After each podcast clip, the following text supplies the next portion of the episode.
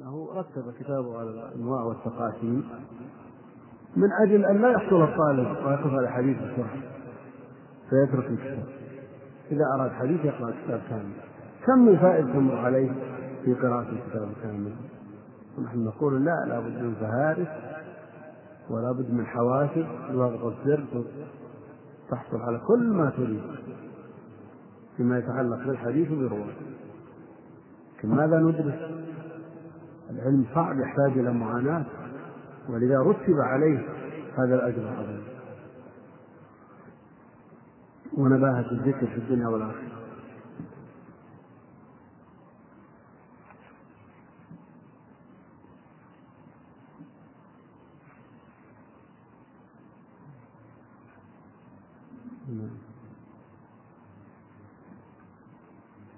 النوع التاسع عشر المضطرب. وهو أن يختلف الرواة فيه على شيخ بعينه أو من أو من وجوه أخر متعادلة لا يترجح بعضها على بعض. وقد يكون تارة في الإسناد قد يكون في المتن وله أمثلة كثيرة يطول ذكرها والله أعلم. المضطرب الفاعل من الاضطراب هو اختلال الأمر فساد نظامه وأما تعريفه في الاصطلاح هو الحديث الذي يروى على أوجه مختلفة متساوية حديث واحد. لكنه يروى على أكثر من وجه. وأن تكون هذه الأوجه مختلفة لا متفقة. وأن يكون هذا الاختلاف بالتساوي فلا يمكن ترجيح بعض الوجوه على بعض. لأنه إذا أمكن ترجيح بعض الأوجه على بعض انتفى الاختلاف عمل بالراجح وترك المرجوح وانتفى الاختلاف يقول الحافظ رحمه الله وهو أن يختلف الرواة فيه على شيخ بعينه. على شيخ بعينه. أو من وجوه أخرى متعادلة. لا يترجح بعضها على بعض وقد يكون تارة في الإسناد وتارة يكون في المتن. حديث شيبت يهود وأخوات مثلوا به للمضطرب؟ روي من أوجه كثيرة. فروي مسند أبي بكر وروي مسند عائشة المقصود أن روي على أوجه أكثر من عشرة وهذه العشرة مختلفة. مع أنه لا يمكن الترجيح بينها عند من مثل به وإن كان الحافظ بن حجر تمكن من ترجيح بعض هذه الوجوه على بعض فانتفى الاضطراب شيبت اليهود وأخواتها له طرق منهم من يجعلهم مثل عائشة منهم من يجعلهم مثل أبي بكر منهم من يجعلهم مثل سعد ومنهم من إلى آخره.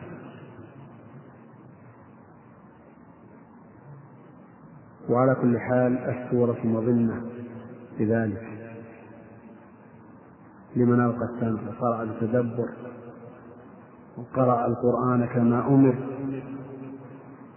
والقرآن كله كما قال شيخ الإسلام رحمه الله من قرأه على الوجه المأمور به أورثه من الإيمان والعلم ما لا يدركه من لم يفعل مثل فعله.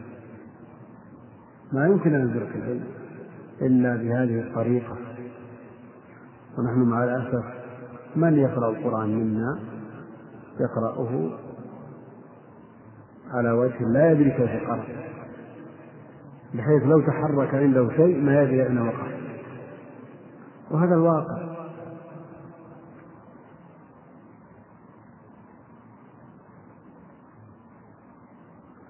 نعم أثر عن السلف أنهم يقرؤون القرآن.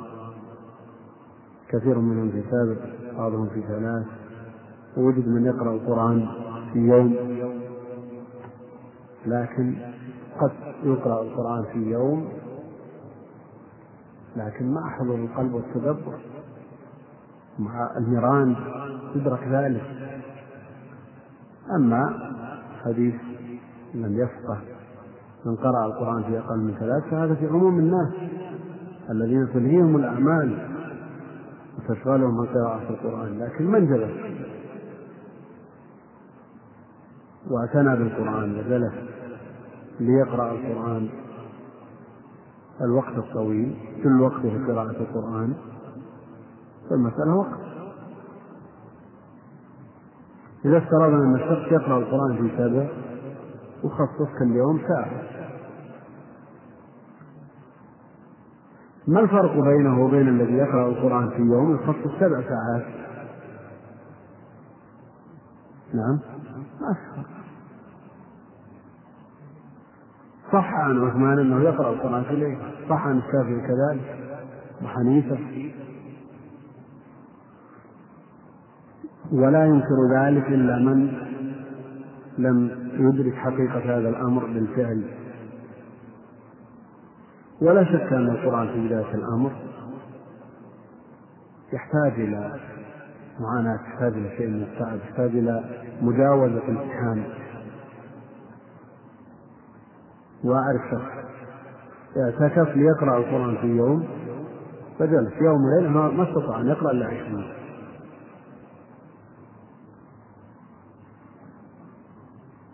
ثم اعتكف بعد سنوات فقرأ في يوم وهو مرتاح والآن يقرأ القرآن في يوم بدون اعتكاف. والخلاف بين أهل العلم معروف. في المفاضلة بين الهز والترتيل فالجمهور على أن الترتيل أفضل والشافعي رحمه الله يرى أن كثرة الحروف مع الهز أفضل. وليست المسألة مفترضة في من يقرأ جزء ترتيل أو هز لا هذا لا يختلف فيها أحد. لكن المسألة مفترضة في من يجلس ساعة يقرأ جزئين أو أربعة هذا محل الخلاف وفي ترجمة واحد من أهل العلم كان يقرأ القرآن في ثلاث الدهر كله ولو ختم التدبر مكث فيها عشرين سنة. رحمه الله.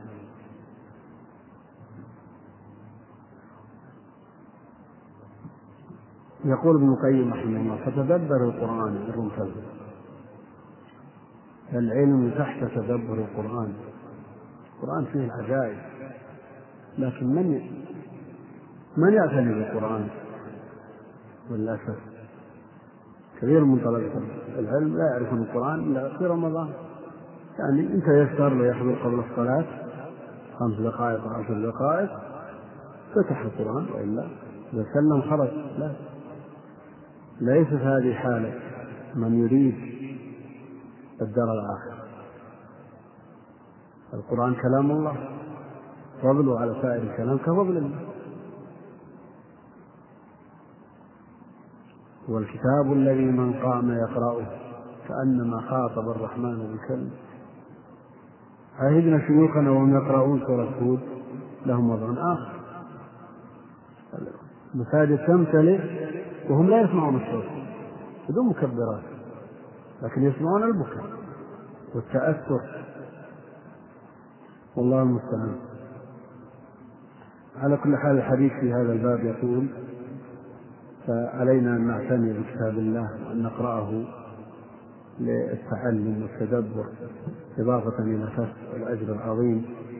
فلا يوجد في الوجود كلام متعبد بتلاوته فقط مثل غير كلام الله سبحانه وتعالى حرف عشر حسنات. هذا الأقل عشر حسنات. يعني الختمة الواحدة عشر عشر ثلاثة ملايين حسنة. ثلاثة ملايين حسنة. يعني الذي يقرأ القرآن في سبع لا يكلف شيء. يجلس بعد صلاة الصبح ساعة وينتهي حتى تطلع الشمس. ولا يحتاج إلى غيرها. لكن الحرمان ما له نهاية الحرمان لا نهاية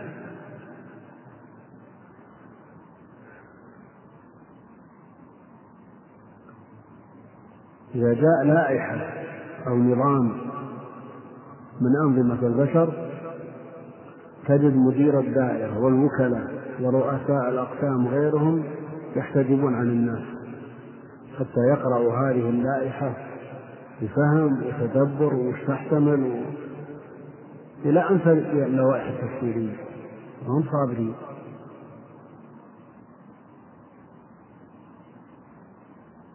والله سبحانه وتعالى يقول أفلا يتدبرون القرآن؟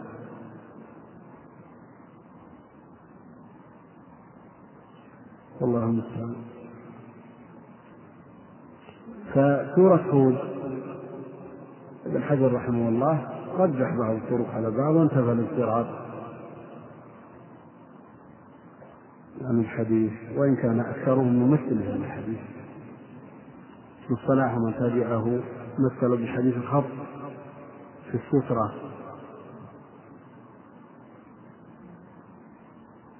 مثلوا به للمضطرب والحافظ في البلوغ يقول ولم يفد من زعم أنه مضطرب بل هو حديث حسن وذلك لأنه رجح بعض هذه الطرق على بعض. وعلى كل حال الامثله المضطرب كثيرة مدونة في كتب علوم الحديث. نعم. النوع العشرون معرفة المدرج وهو أن تزاد لفظة في مثل الحديث من كلام الراوي فيحسبها من يسمعها مرفوعة في الحديث فيرويها كذلك. وقد وقع من ذلك كثير في الصحاح والحسان والمسانيد وغيرها. وقد يقع الإدراج في الإسناد ولذلك أمثلة كثيرة. وقد صنف الحافظ أبو بكر الخطيب في ذلك كتابا آخر سماه فصل الوصل بما أدرج في النقل وهو مفيد جدا. المدرج اسم مفعول من الإدراج. تقول أدرجت الشيء في الشيء إذا أدخلته فيه. أدرجت الشيء في الشيء إذا أدخلته فيه. وضمنته إياه كما يقال أدرج فلان في أكفانه إذا أدخل فيها. في الاصطلاح هو ما غير إسناده أو سياق إسناده أو أدخل في متنه كلاما ليس منه ما غير سياق إسناده أو أدخل في متنه كلاما ليس منه.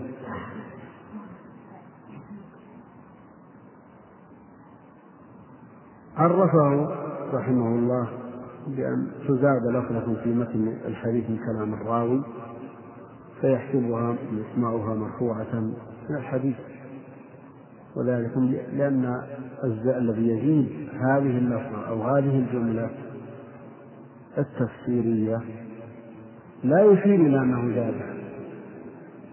لا يشير إلى أنه زاد. وحينئذ يقع اللبس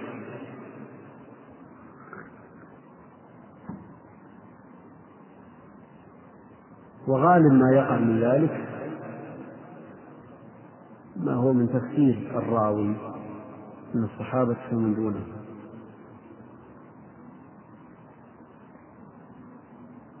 كما في حديث بدء الوحي فيتحنف وهو التعبد. تفسير التحنف بالتعبد مدرج. والزهري رحمه الله له من هذا النوع نصيب يدرج رحمه الله من أجل التوضيح. فيأتي من يأتي بعده ويظن أن هذا من ضمن الخبر. أبو هريرة في حديث الإسباق ومن استطاع منكم أن يطيل غرته وتحجيره فليفعل وكما قال ابن القيم رحمه الله أن هذا من كيسه في النونية والصحيح وإن كان الخلاف جار وبعض الروايات تدل على أنه ليس بالمدرج لكن الأكثر على أن مثل هذا مدرج والإدراج يقع في أول الحديث وفي أثنائه وفي آخره وهو أكثر. وقد يقع في الأحاديث الصحيحة بل في الصحيحين منه أمثلة والحسان في السنن والمسانيد وغيرها. وقد يقع الإدراج في الإسناد وله صور كثيرة آه، تدرك من شرح النخبة قد فصل الكلام في ذلك الحافظ رحمه الله فيؤخذ من هناك. حافظ الخطيب أبو بكر البغدادي صنف في ذلك كتابا حافلا سماه فصل الوصل لما أدرج في النقل وهو مفيد جدا. لا يستغني طالب الحديث عن مؤلفات الخطيب بحال. مهما قيل ما قيل فيه وأنه تأثر بالمتكلمين. ما من نوع من أنواع علوم الحديث لصنف فيه مصنف وما من مؤلف من مؤلف هذا العلم إلا وقد اعتمد على كتب الخطيب. ثم يأتي من يأتي ويقول الخطيب تأثر بالمتكلمين. ونريد أن ننقي وننظف هذا العلم من الكلام أهله الحق يقبل ممن جاء به. الحق يقبل ممن جاء به. والخطيب من أئمة هذا الشأن. إمام حافظ مسند وإن تأثر أو وقع في كلامه شيء من ذلك.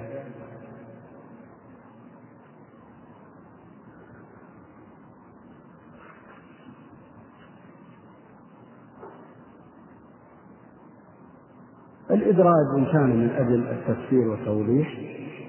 فقد تسامح العلماء في حكمه وأما إن كان من لغير هذا مما يوقع اللبس عند السامع فتحمله حرام عند أهل العلم. والله المستعان. نعم. هذا الموضوع. النوع الحادي والعشرون معرفة الموضوع المختلق المصنوع وعلى ذلك شواهد كثيرة منها إقرار واضعه على نفسه. قالا أو حالا ومن ذلك رشاقة ألفاظه وفساد معناه أو مجازفة فاحشة أو مخالفة لما ثبت في الكتاب والسنة الصحيحة. فلا تجوز روايته لأحد من المغر به من الجهلة والعوام والرعاة. والواضحون أقسام كثيرة. منهم زنادقة ومنهم متعبدون يحسبون أنهم يحسنون صنعا. يضعون أحاديث فيها ترغيب وترغيب وفي فضائل الأعمال وليعمل بها. وهؤلاء طائفة من القرانية وغيرهم وهم من أشر وهم من أشر ما فعل هذا. لما يحصل بضرره من الغرة على كثير ممن يعتقد صلاحهم فيظن صدقهم وهم شر من كل كذاب في هذا الباب. وقد انتقد الأئمة كل شيء فعلوه من ذلك وسطروه عليهم في جبرهم عارا على واضع ذلك في الدنيا ونارا وسنارا في الآخرة. قال رسول الله صلى الله عليه وسلم من كذب علي متعمدا فليتبوأ مقعده من النار. وهذا متواتر عنه. قال بعض هؤلاء الجهلة نحن ما كذبنا عليه إنما كذبنا له وهذا من كمال جهلهم وقلة عقلهم وكثرة فجورهم وافترائهم. فإنه عليه السلام لا يحتاج في كمال شريعته وفضلها إلى غيره. وقد صنف الشيخ أبو الفرج بن الجوزي كتابا حاسنا في الموضوعات غير أنه أدخل فيه ما ليس منه وخرج عنه ما كان يلزمه ذكره فسقط عليه ولم يهتد إليه. وقد حكي عن بعض المتكلمين إنكار وقوع الوضع في الكلية وهذا القائل إما أنه لا وجود له أصلا أو أنه في غاية البعد عن ممارسة العلوم الشرعية. وقد حاول بعضهم الرد عليه بأنه قد ورد في الحديث أنه عليه السلام قال سيكذب عليه سيكذب عليه. فإن كان هذا الخبر صحيحا فسيقع الكذب عليه لا محالة وإن كان كذبا فقد حصل المقصود. فأجيب عن الأول بأنه لا يلزم وقوعه إلى الآن. إذ قد بقي إلى يوم القيامة أزمان. يمكن أن يقع فيها ما ذكر وهذا القول والاستدلال عليه والجواب عنه من أضعف الأشياء عند أئمة الحديث وحفاظهم.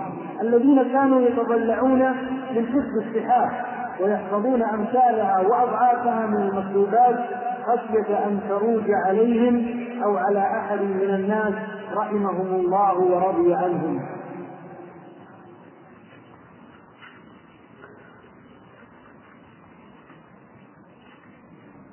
النوع الحادي والعشرون الموضوع. وذكره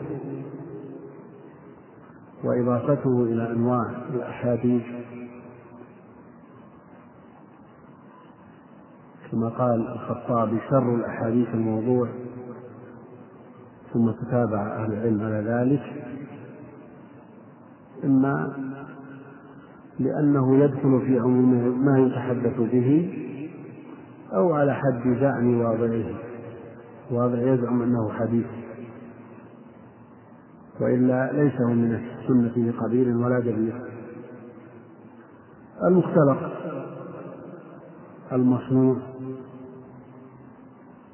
المكذوب المنسوب إلى رسول الله صلى الله عليه وسلم. زورا وبهتانا.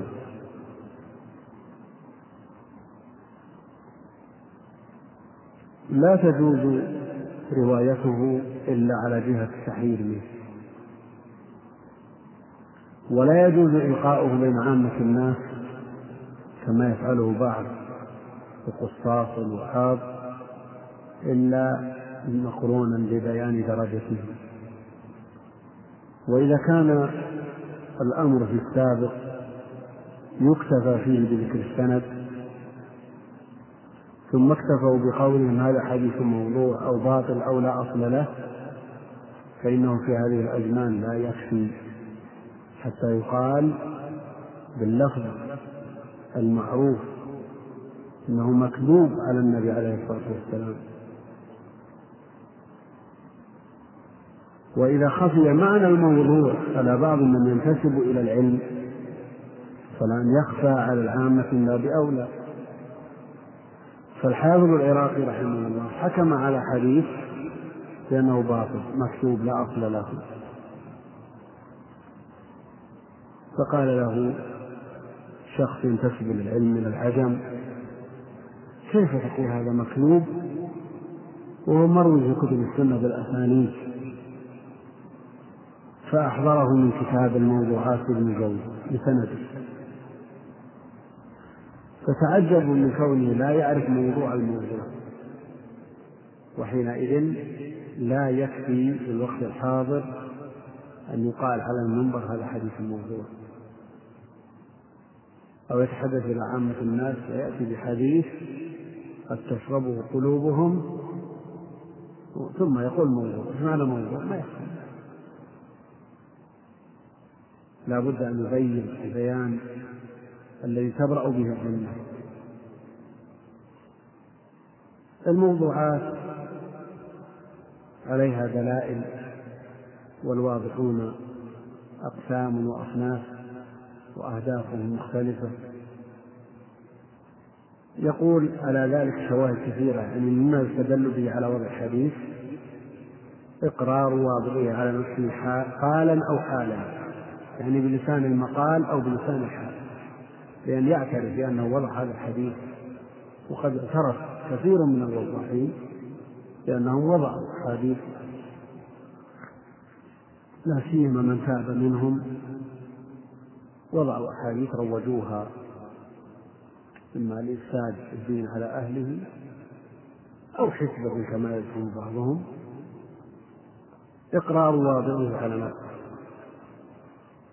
الرجل كذاب فكيف يقبل إقراره؟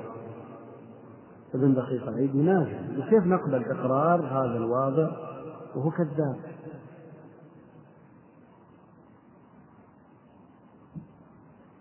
نعم إذا لم يأتي الحديث إلا من طريقه نقبل إقراره. واعترافه على نفسه بالكذب يجرحه ويجعل لا نقل لكن لو قدر أنه أقر بأنه وضع حديثا وهو مروي من طرق أخرى لا عبرة بإقراره. لا سيما وأنه قد يعترف بوضع حديث. يأتي إلى حديث يستدل به خصمه. إما مخالفه في المعتقد أو في المذهب فيقول هو الذي وضع هذا الخبر. يعترف على نفسه بأنه وضع الخبر. نقول لا. إقرارك مردود نعم الكذاب وجميع ما ترويه ساقط لكن يبقى أن هذا الحديث مروي من طرق أخرى بدونك لأنه قد يعترف بأنه وضع الخبر لإبطال حجة الخصم قالا يعني بلفظه يقول أنه وضع ذلك أو حالا لأن يذكر لو روى هذا الحديث قيل له من أين لك هذا الحديث فيذكر أنه رواه عن شخص نعرف أنه مات قبل ولادته نعرف أنه كذاب ما روى هذا الحديث ومن ذلك ركاكة ألفاظه. الرسول عليه الصلاة والسلام في ذروة الفصاحة والبلاغة. فإذا جاءنا لفظ ركيك وزعم لنا راويه أنه رواه باللفظ ما رواه بالمعنى نقول أبدا الرسول ما يقول مثل هذا الكلام. لكن إذا كان الخبر مرويا بالمعنى والرواية بالمعنى جائزة عند جمهور العلماء بشروطها قد تقصر عبارة الراوي وقد تعوزه يعوزه الموقف إلى عبارة تكون أقل من مستوى عباراته عليه الصلاة والسلام. وفساد معناه قد يكون معناه فاسد. ومخالف لما ثبت في الكتاب. من أحسن ظنه بحجر نفعه مخالف جميع آيات التوحيد في القرآن. مجازفة فاحشة على عمل يسير جدا أجر كبير فنحكم مباشرة بسبب هذه المجازفة.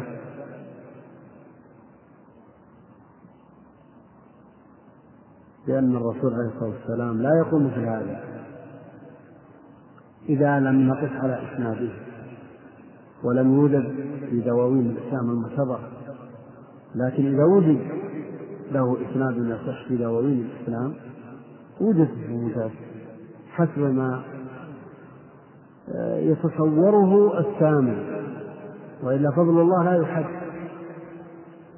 من قال سبحان الله وبحمده في يوم مئة مرة حطت عنه خطاياه وإن كانت مثل زبد البحر في الصحيحين.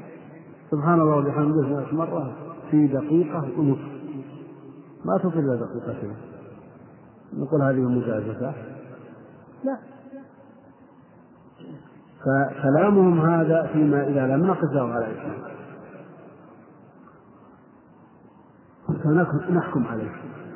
أما إذا وجدناه مرويا بالإسناد في دواوين الإسلام وجدنا الإسناد صحيح سلمان فضل الله سبحانه وتعالى.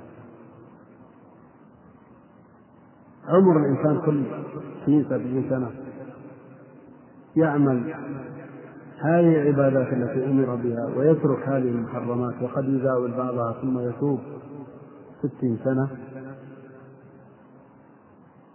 وش الجزاء؟ جزاء جنات عرضها السماوات والأرض. فيها ما لا عين رأت ولا أذن سمعت ولا خطر على قلب بشر إذا أردنا أن نطلق المجازفة هذه المجازفة لكن هذه ثابتة في الكتاب والسنة ماذا تقول؟ فليس الكلام هذا على إطلاقه.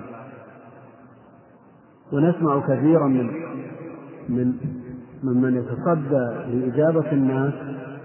يقول حديث من صلى الصبح بجماعة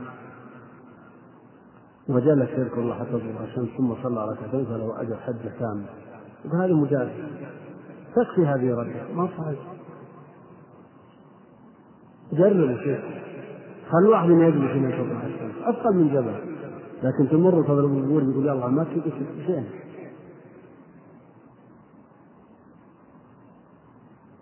فالأمر ليس بالسهل على النفوس هذه ليست بجائزة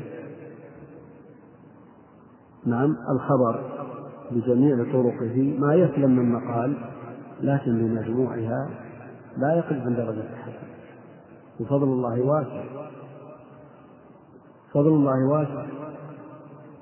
هل تعلمون أن من الناس من تجري حسناته مئات السنين؟ بسبب إيش؟ سن سنة حسنة سن سنة حسنة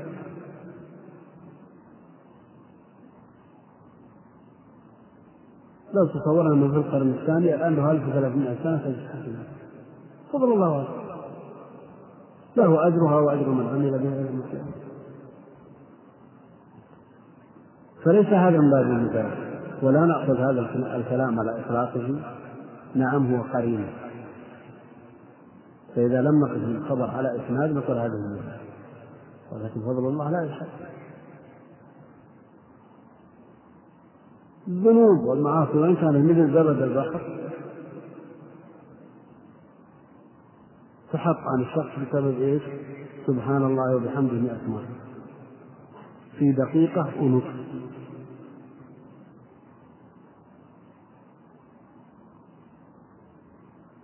والله المستعان. يقول فلا تجوز روايته لأحد من الناس إلا على سبيل القدح فيه ليحذره من يغتر به من الجهلة والعوام والرعاة لا سيما وأن الوضاعين تفننوا في العبارات. وهولوا بعض الأمور فقبل الناس منهم هذه الموضوعات وأولعوا بها. والواضعون أقسام منهم زنادقة يريدون إفساد الدين على أهله. وهؤلاء أمرهم واضح ومكشوف لكن الإشكال في من بعدهم. ولذا هم شر أصناف الوضاعين قوم متعبدون يحسبون أنهم يحسنون صنعا يضعون أحاديث فيها ترغيب وترهيب في فضائل الأعمال ليعمل بها.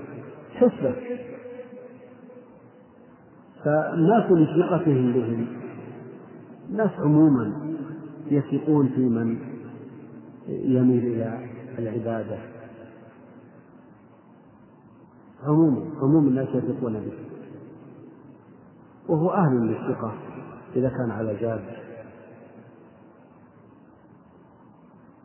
فهؤلاء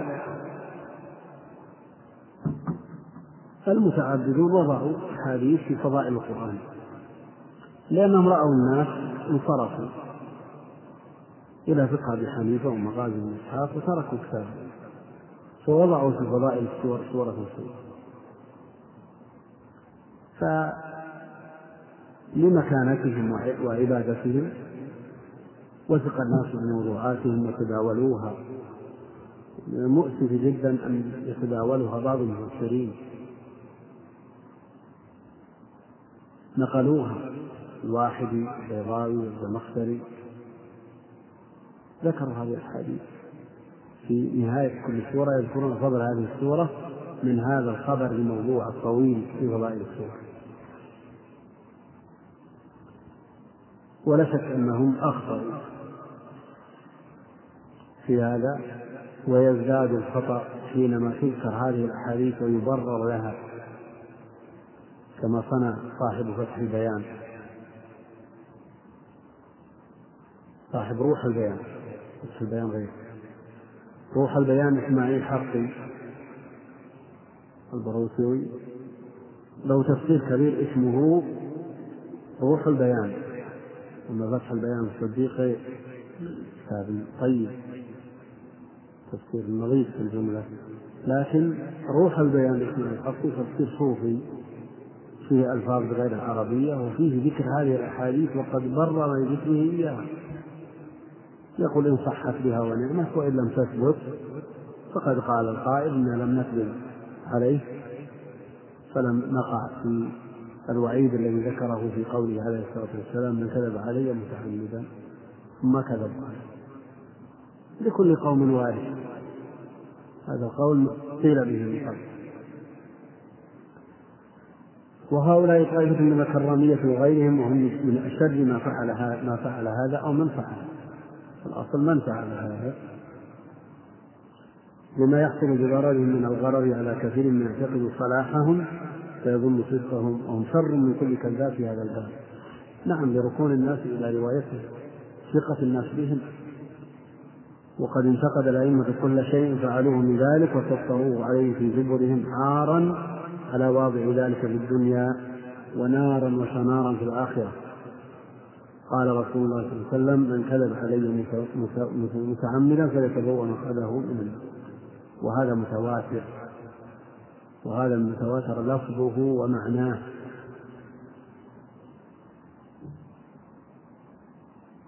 هو من طرق ومن جمع غفير من الصحابة.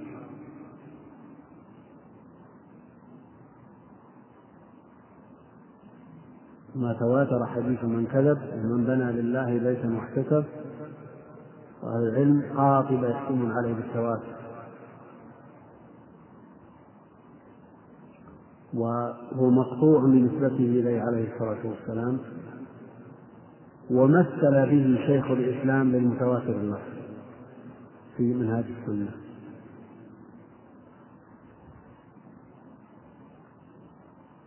ومثل بفضائل أبي بكر وعمر للمتواتر المعنوي وتحدث عن الآحاد في مواطن وذكر أنها تفيد العلم بالقرائن وأكرر هذا الكلام لأنه يتردد كثيرا من تقسيم الأخبار بمتواتر وآحاد من صنع المتكلمين ولا ينبغي أن يعتمد ولا يعتمد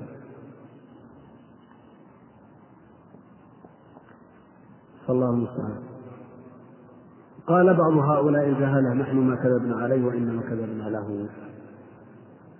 وهذا من كمال جهلهم وقلة عقلهم وكثرة فجورهم وافترائهم فإنه عليه السلام لا يحتاج في كمال شريعته وفضلها إلى غيره.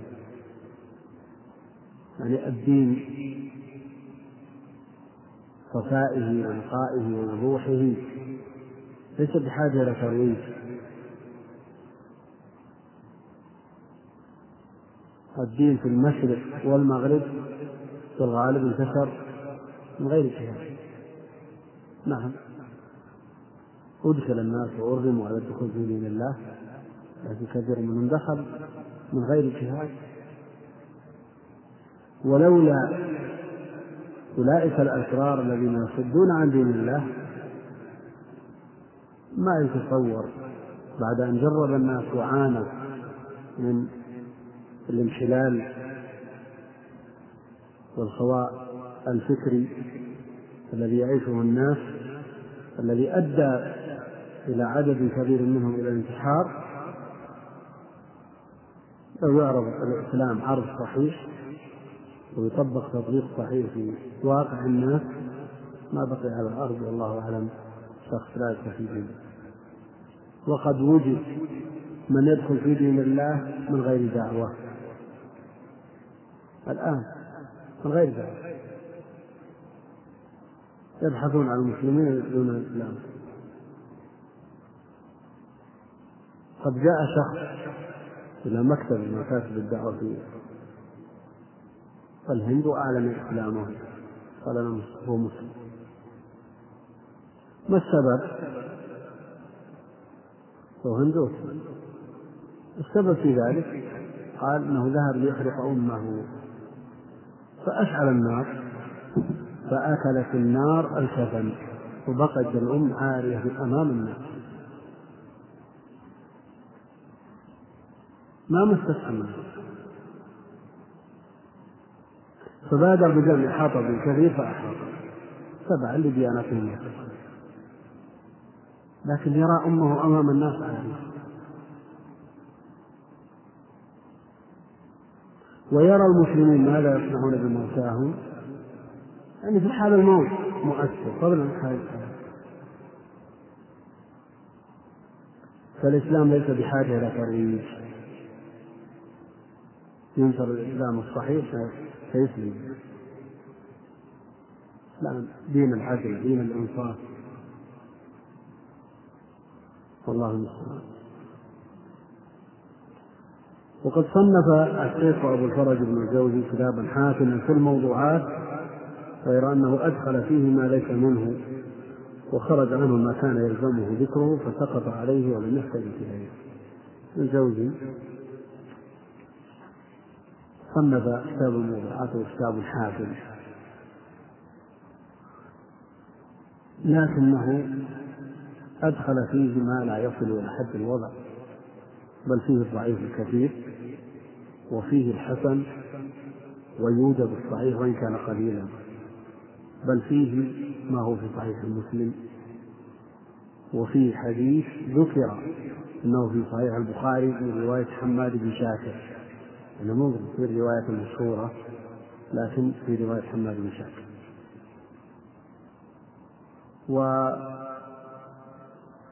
والذي أوقعه في ذلك أنه يحكم على الحديث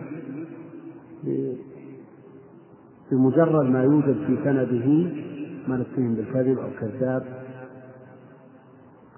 فيحكم على الحديث بأنه موضوع وإن كانت له أسانيد وأما الضعيف فهو كثير جدا. ولذا يقول الحافظ العراقي رحمه الله تعالى وأكثر الجامع فيه إن خرج لمطلق الضعف عنا أبا الفرج. وأكثر الجامع فيه الخرج لمطلق الضعف عنا أبا الفرج.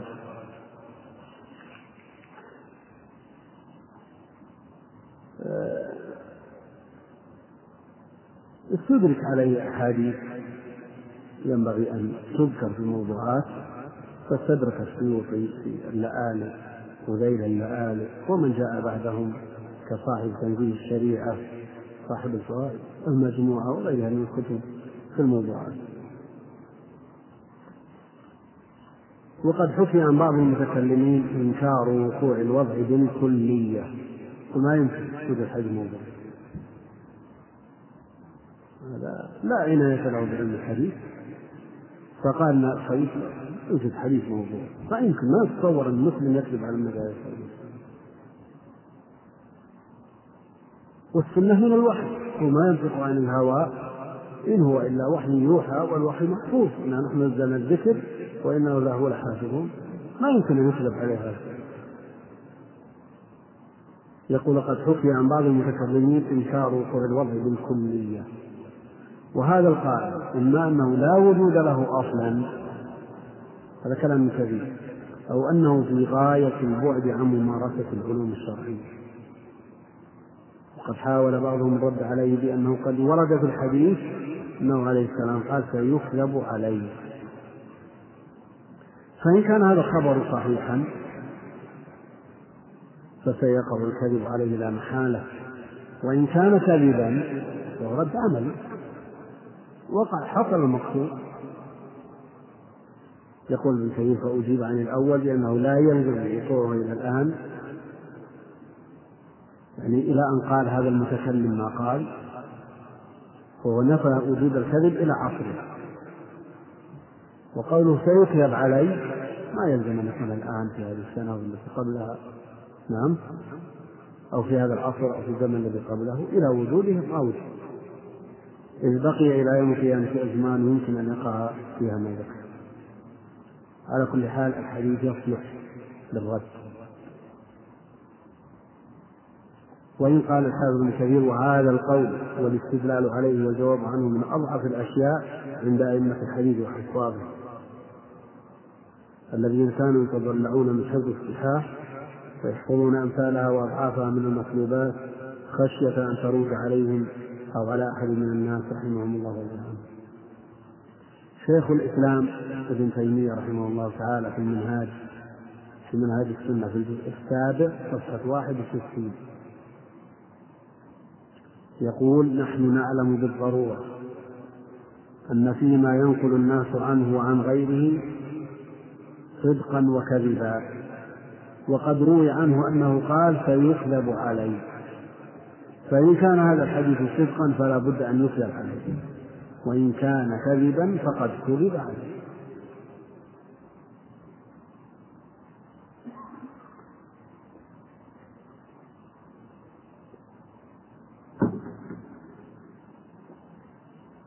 هذا كلام الشيخ رحمه الله. وكلام ابن كثير ما كان الشيخ في المنهاج الجزء السابع صفحة 61 يقول نحن نعلم بالضرورة أن فيما ينقل الناس عنه عن غيره صدقا وكذبا. وقد روي عنه أنه قال سيكذب علي. فإن كان هذا الحديث صدقا فلا بد أن يكذب عليه. وإن كان كذبا فقد كذب عليه. الرد حاصل حاصل على الوجه.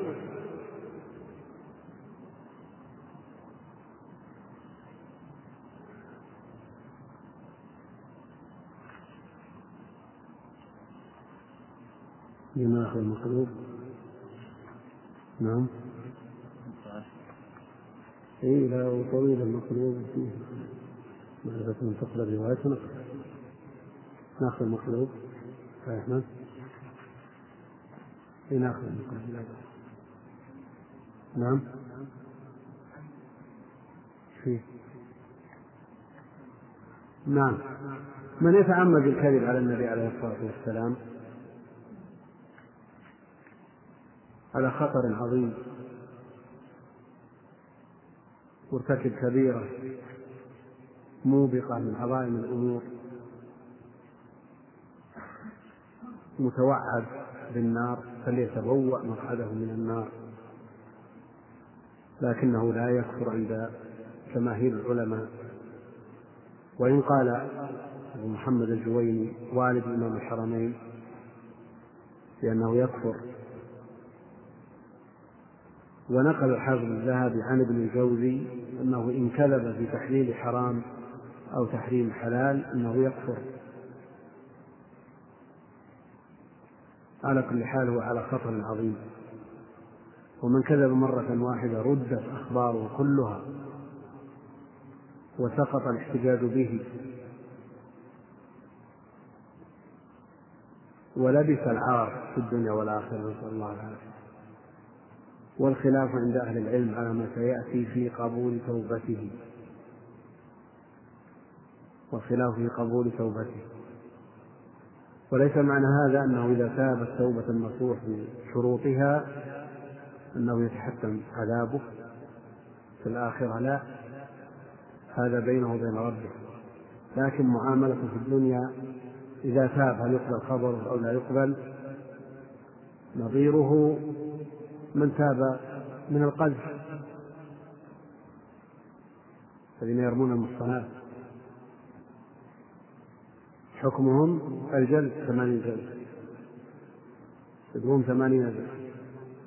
ولا تقبلوا لهم شهادة أبدا وأولئك هم الفاسقون. إلا الذين تابوا. إلا الذين تابوا. فالاستثناء إذا تعقب جمل يعود إليها كلها أو الأخيرة منها مسألة خلافية عند أهل العلم. يأتي تأتي الإشارة إليها إن شاء الله تعالى في حكم توبة الكذاب وفي قبولها وخلاف أهل العلم في قبول توبته. نعم.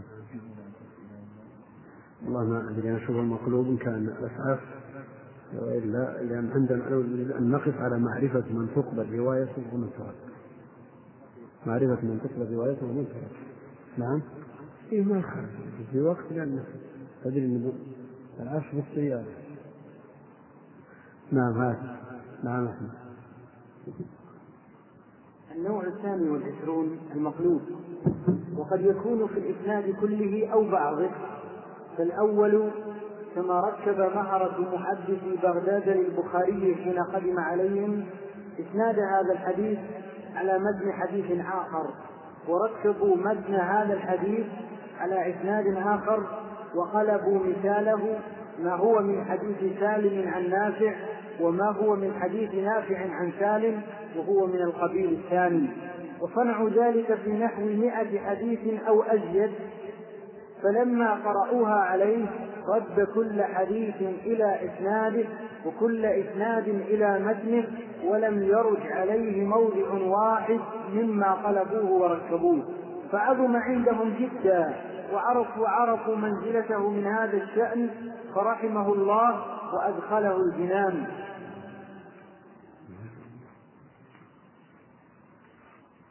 وقد نبه الشيخ أبو عمرو ها هنا على أنه لا يلزم من الحكم بضعف سند الحديث المعين الحكم بضعفه في نفسه إذ قد يكون له إسناد آخر إلا أن ينص إمام على أنه لا يروى إلا من هذا الوجه. قلت يكفي في المناظرة تضعيف الطريق التي أبداها المناظر وينقطع. إذ الأصل عدم ما سواها حتى يثبت بطريق أخرى والله أعلم. قال ويجوز رواية ما عدا الموضوع في باب الترغيب والترهيب والقصص والمواعظ ونحو ذلك إلا في صفات الله عز وجل وفي باب الحلال والحرام. قال وممن يرخص في رواية الضعيف فيما ذكرناه ابن مهدي وأحمد بن حنبل رحمهم الله تعالى. قال وإذا عزوته إلى النبي صلى الله عليه وسلم من غير إسناد فلا تقل قال النبي صلى الله عليه وسلم كذا وكذا. وما أشبه ذلك من الألفاظ الجازمة بل بصيغة التمريض وكذا فيما يشك في صحته أيضا. يقول رحمه الله المقلوب هو اسم مفعول من القلب وهو تحويل الشيء عن وجهه. تقول قلبت الرداء إذا حولته. قلبت الرداء إذا حولته. وجعلت أعلاه أسفله. وكلام مقلوب أي مصروف عن وجهه. فالمقلوب هو المصروف عن وجهه. وعرف في الاصطلاح لأنه الحديث الذي أبدل في سنده أو في متنه لفظ لآخر بتقديم أو تأخير ونحوه عمدا أو سهوا. والقلب قد يكون في الإسناد كله أو في بعضه. كعب بن مرة يجعل مرة بن كعب نصر بن علي يجعل علي بن نصر. هذا في بعضه. قد يقلب الإسناد كله فيجعل رواة بدل رواة حديث عن نافع يجعل عن سالم وهكذا. نعم. تعريف الصلاحي؟ نعم. والحديث الذي أبدل في سنده أو في متنه لفظ بآخر. والحديث الذي أبدل في سنده أو في متنه لفظ بآخر بتقديم أو تأخير ونحوه عمدا أو سهوا.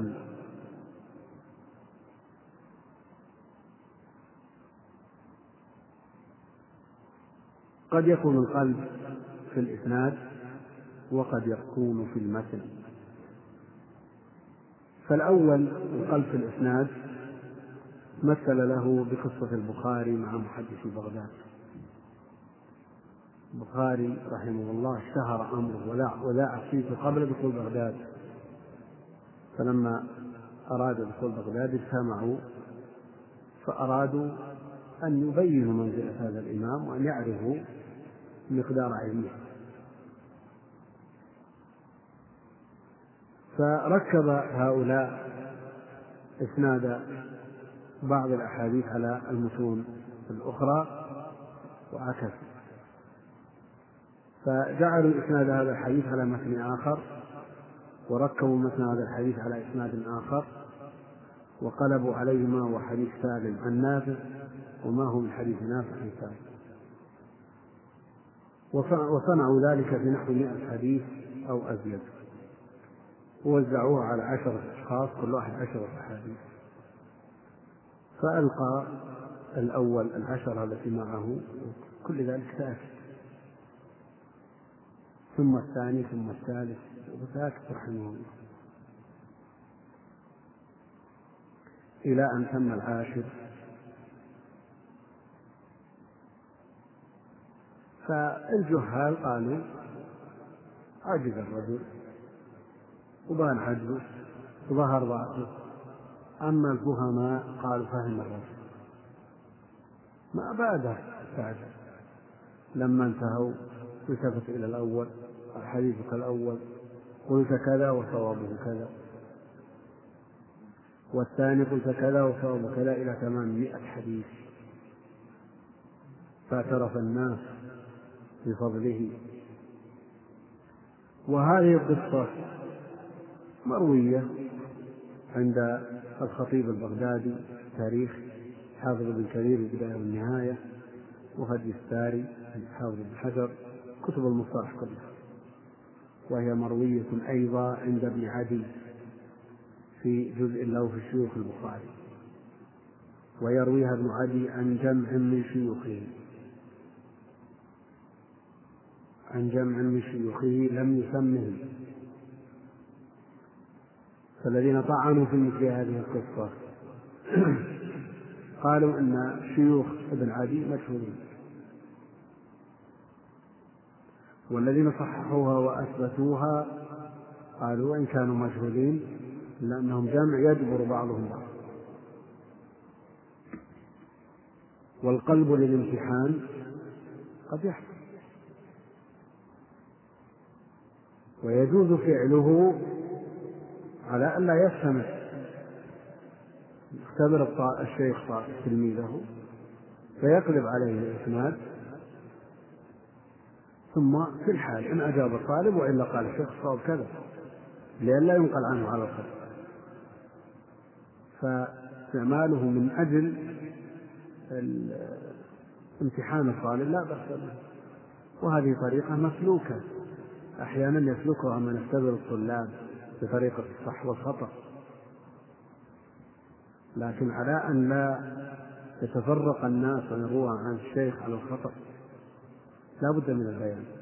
وعلى كل حال هذه القصة لا مانع من إثباتها باعتبار أن شيوخ ابن عدي جمع يجبر بعضهم بعضا واستفاضت على ألسنة العلماء وتداولوها والإمام أهل بذلك وقد قلب أحاديث على الدار القطني رحمه الله وامتحن فرده على الحافظ المزي وعلى جنب من أهل العلم. المقصود أن هذه طريقة مسلوكة وليس في متنها ما يستغرب أبدا وهي متداولة عند أهل العلم.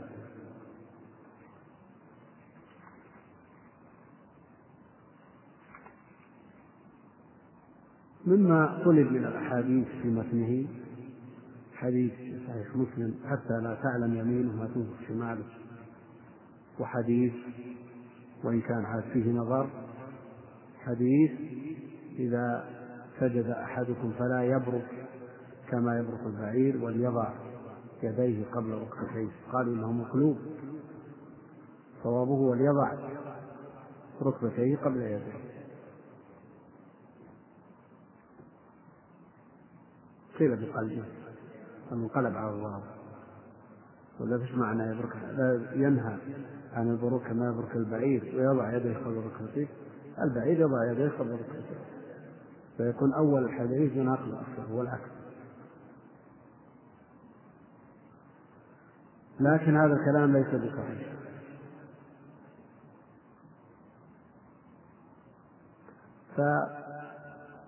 فالحديث آخره يشهد لأوله. وليس فيه تناقض بين أوله وآخره. بوجه. فقوله عليه الصلاة والسلام إذا سجد أحدكم فليبرك فلا يبرك كما يبرك البعير. يعني لا يلقي بنفسه على الأرض بقوة كما يفعل البعير. لأنه إذا قالوا برك البعير وحصحص البعير إذا فرق الحصى وأثار الغبار قال برك. ولذا قال وليضع يديه قبل ركبتيه. يضع وضع. ما يرمي بنفسه على الأرض بقوة كما يفعل البعير فرق بين أن تضع المصحف على الأرض وأن تلقيه على الأرض. الأول يجوز والثاني خطر عظيم.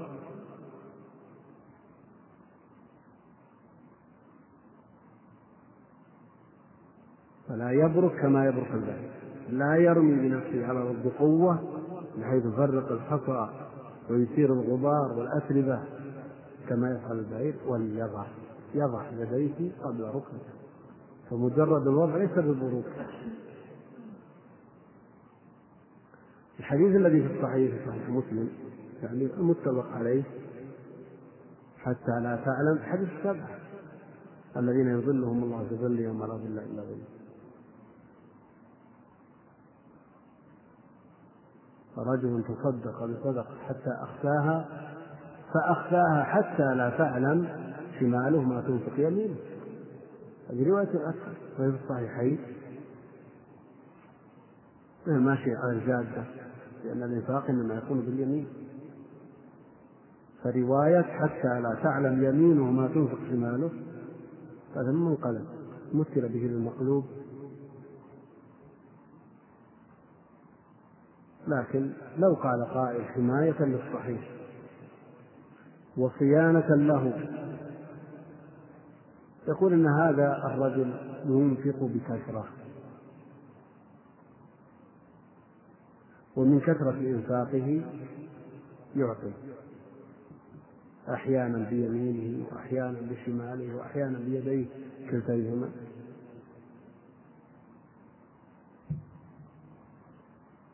صيانة للصحيح لما بعود وإن كان فيه بعد التأويل هذا فيه بعد لكن لا شك أن للصحيحين منزل. ولا نفترض ونتصور في الرواة أنهم معصومون من الخطأ لا. لكن لو قيل بهذا حينئذ لا بأس إن شاء الله. وإن مثلوا به للمخلوق. هنا نبه ابن الصلاح على أمور وهي أنه لا يلزم من الحكم بضعف سند الحديث المعين على الحكم الحكم بضعفه في نفسه. إذ قد يكون له إسناد آخر. يعني الحكم على سند خاص بأنه ضعيف لا يعني الحكم على المتن. إذ قد يثبت المتن بطرق أخرى. اللهم إلا أن ينص إمام مطلع على أنه لا يروى إلا من هذا الوجه. إذا كان الخبر لا يروى إلا من هذا الوجه وهذا الوجه ضعيف. سببنا بأن المتن ضعيف وإذا حكمنا على سند بأنه صحيح السند صحيح هل يلزم من ذلك صحة المتن؟ لا. إذ قد يكون في علة أو شذوذ.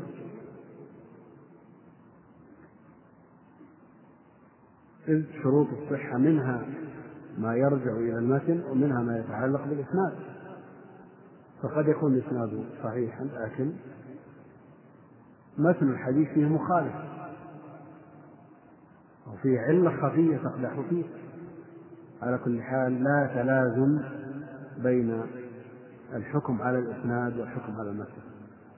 قد يضعف الإسناد ويصح المتن بطرق أخرى والعكس. يقول يقول الحافظ ابن كريم يكفي في المناظرة تضعيف الطريقة التي أبداها المناظر وينقطع إذ الأصل عدم ما سواها حتى يثبت طريق. هذا كلام مستغرب من الحافظ ابن كثير رحمه معنى هذا الكلام؟ يقول إذا كان في مناظرة بين اثنين فنظرا في المسألة فأبدى المناظر حجته بحديث يقول خصمه له أن يبطل الحجة بأن يقدح في سنة هذا الخصم. يأتي بحديث يحتج به المناظر. فيقول الحديث الذي أوردته في سند فلان. لكن إذا كان هذا الخصم يعرف أن له طرق وهي يثبت بها يسوغ له أن يقول مثل هذا الكلام الدين النصيح. وعلى المسلم لا سيما من ينتسب إلى العلم أن ينشد الحق سواء كان على لسانه أو على لسان خاصمه. في مثل هذا الكلام يستغرب من الحافظ الكبير رحمه الله.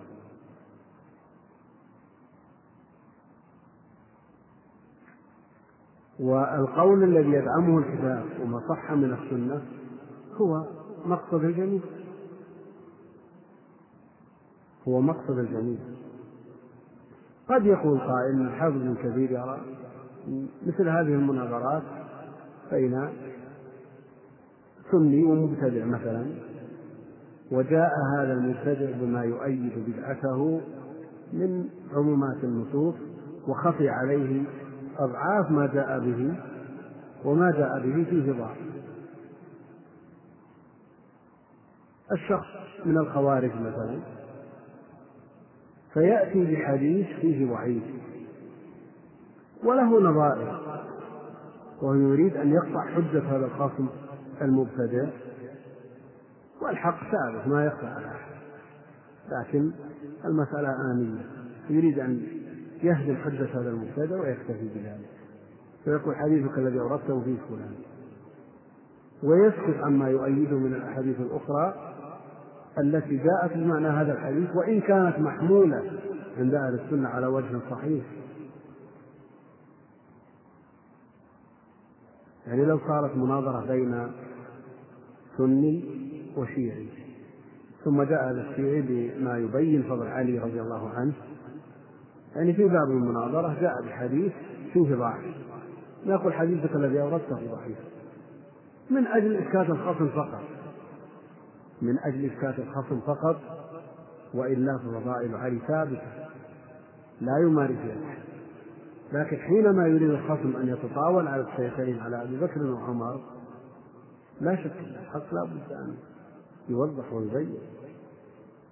على كل حال كلام ابن كبير رحمه الله فيه ما فيه لأن الحق لا بد من بيانه سواء جاء على لسان الموافق أو المخالف. وشيخ وإمامهم الإمام الشافعي رحمه الله إمام الحافظ ابن كثير لأن الشافعي المذهب يقول والله إنه لا يبالي أن يكون الحق على لسانه أو على لسان الخصم هذا ما ينبغي أن يكون عليه المسلم المتجرد الذي ينشد الحق. يقول ويجوز رواية ما عدا الموضوع في باب الترغيب والترهيب والقصص والمواعظ ونحو ذلك إلا في صفات الله عز وجل في باب الحلال والحرام. الرواية شيء والعمل شيء. لكن عموم من كتب في علوم الحديث يرون العمل بالحديث الضعيف في باب الترغيب والترهيب والقصص والمواعظ ولا يرون ذلك في الأحكام من الحلال والحرام والعقائد. ورخصوا في ذلك ونقلت عنهم عبارات تدل على ذلك. بل نقل النووي الإجماع على العمل بالضعيف في الفضائل في مقدمة الأربعين وفي الأذكار في غيرها من كتبه. في شرح المهذب في مواضع. نقل الإجماع. والنووي كما نعرف متساهل في نقل الإجماع. والمخالف موجود. وإذا وجد الخلاف بين المتقدمين في الحسن فلا أن يوجد في الضعيف من باب أولى. والفضائل إن كانت مما يترتب على فعله ثواب دون تركه فهي من الأحكام. هي من الأحكام. لأن من الأحكام الخمسة المندوب. وعين الفضائل من من المندوبات إذا رتبنا عليها على فعلها الثواب. ولم نرتب على تركها شيء فهي المستحبات. هذا حد المندوب. والمندوب حكم من الأحكام التكليفية الخمسة. ولذا نستطيع أن نجمل الخلاف في العمل بالضعيف نقول بالنسبة للعقائد والحلال والحرام محل اتفاق أو لا يجوز العمل بالضعيف. بالنسبة للفضائل والقصص والمواعظ والترغيب والترهيب وما أشبه ذلك والتفسير أيضا الحقوا بها والمغازي كلها جمهور العلماء على العمل بالضعيف في هذه الأبواب بشروط أن يكون الضعف غير شديد وأن يندرج الحكم تحت أصل عام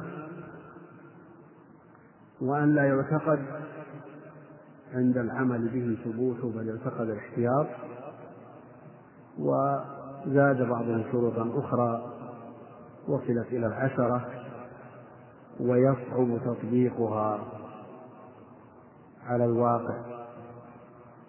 والمسألة مفصلة بشروطها وذكر من قال بذلك من أهل العلم بالتفصيل ذكر الأقوال والموازنة بينها في رسالة اسمها الحديث الضعيف وحكم الاحتجاج به. مسألة الاحتجاج استغرقت أكثر من سبعين صفحة. على كل حال الوقت لا يسعف. ويكفينا أن نعرف أن مذهب الجمهور هو الاحتجاج بالضعيف في الفضائل والترغيب والترهيب والقصص والمواعظ والمغازي والسير والتفسير وما أشبه ذلك. يبقى مسألة الحلال والحرام والعقائد يشترط لها الصحة أو الحكم على أقل تقدير. ومنهم من يرى أنه يحتج بالضعيف أيضا في الحلال والحرام أيضا وهذا قول ضعيف عند أهل العلم. والمسألة مبسوطة بالتفصيل في الكتاب الذي أشرت إليه. وعلى كل حال مسألة طويلة الذيول ولن تنحسم بكلام يسير. فلا شك أن قول الجمهور جمهور العلماء له قيمة وله وزنه لكن إذا نظرنا إلى حججهم وما أدلوا به وما احتج به لهم لا يسلم من أخذ ورد ولذا كان المرجح عند صاحب الكتاب المذكور أنه لا يعمل بالضعيف مطلقا لأن الفضائل من الأحكام. وإذا قلنا بأن الفضائل التي أمرها أيسر من تفسير كلام الله سبحانه وتعالى بحديث يغلب على الظن عدم ثبوته. أو قراءة آية. فإذا كانت الآية لا تثبت إلا بما تواتر عند بعضهم أو صح سنده عند قوم آخرين فلعلها تثبت بالضعيف من باب أولى ابن القيم رحمه الله يرى وإن كان لا يرى العمل بالضعيف في الفضائل رحمه الله كشيخ الإسلام بقول صريح في هذا يرى أنه يمكن أن يرجح بين الأقوال بالصحيح. يعني إذا وجد قولين متع... إذا وجد قولان متعادلان من كل وجه ووجدنا حديثا ضعيفا يؤيد أحد القولين يمكن أن يرجح وهذا في صحبة الموجود في أحكام الموجود حينما رجح في خبر ضعيف المراد